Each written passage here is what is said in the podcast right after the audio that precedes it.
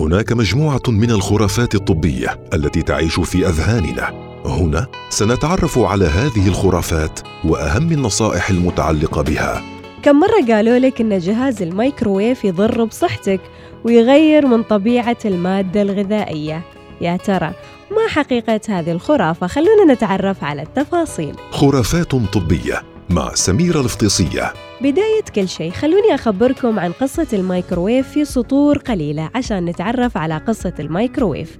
في أحد الأيام عام 1946 كان المهندس الأمريكي بيرس سبنسر يعمل في صناعة أحد أجهزة الرادار وهو يقف بجوار صمام إلكتروني. فلاحظ أن قطعة الشوكولاتة التي كان يضعها في جيبه قد ذابت ولوثت ملابسه رغم أن الغرفة التي كان يعمل بها كانت باردة جدا. فكر قليلا. ثم أحضر كيسا من بذور الذرة الفشار وأمسك بها بجوار الصمام الإلكتروني وخلال دقائق معدودة راحت حبات الذرة تنفجر وتتناثر في أرضية الغرفة. وفي اليوم التالي أحضر المهندس سبنسر غلاية شاي وبيضة ثم قام بفتح ثغرة في جانب غلاية الشاي ووضع البيضة النية داخل الوعاء. ثم صوب الفتحة باتجاه الصمام وخلال بضع ثوان انفجرت البيضة وتناثرت. حينها تأكد سبنسر أن موجات الراديو القصيرة أو ما نسميه نحن الآن بالمايكروويف قادرة على طهو الطعام فاستغل سبنسر الاختراع بعد عدة سنوات لإنتاج جهاز المايكروويف. ولكن كثير من الخرافات اللي نسمعها والأقاويل عن سلامة استخدام المايكروويف ويقولوا أنه سبب لظهور مرض السرطان.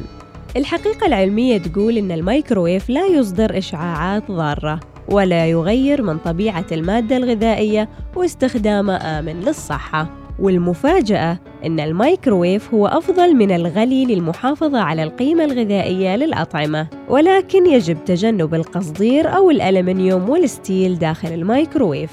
والسؤال اللي دايما ننسأل له كيف ينفجر الطعام داخل الميكروويف؟ ممكن ينفجر بعض من الطعام اللي يحتوي على الماء بداخله مثل النقانق والجزر. لذلك ينصح باستعمال الشوكة وعمل ثقوب صغيرة لهذه الأغذية قبل وضعها في الميكروويف. وبعد أكثر من خمسين عام على اختراع الميكروويف لا يوجد دليل علمي واحد أو حتى نصف دليل على أن استخدام الميكروويف لتسخين أو طهي الأكل بأن له أي ضرر على صحة الإنسان.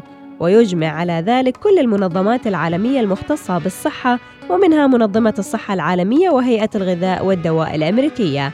الميكروويف جهاز مفيد جدا يوفر الوقت ويحافظ على القيمة الغذائية للأطعمة ويخلصك من روائح الطبخ المزعجة كما أنه جهاز رخيص ومتوفر في كل مكان. هذا مش إعلان، هذه حقيقة علمية تبين أن الميكروويف آمن للصحة. خرافات طبية مع سميرة الفطيسية يوميا في الأوقات التالية. الواحدة وعشرين دقيقة الخامسة وأربعين دقيقة السابعة وأربعين دقيقة.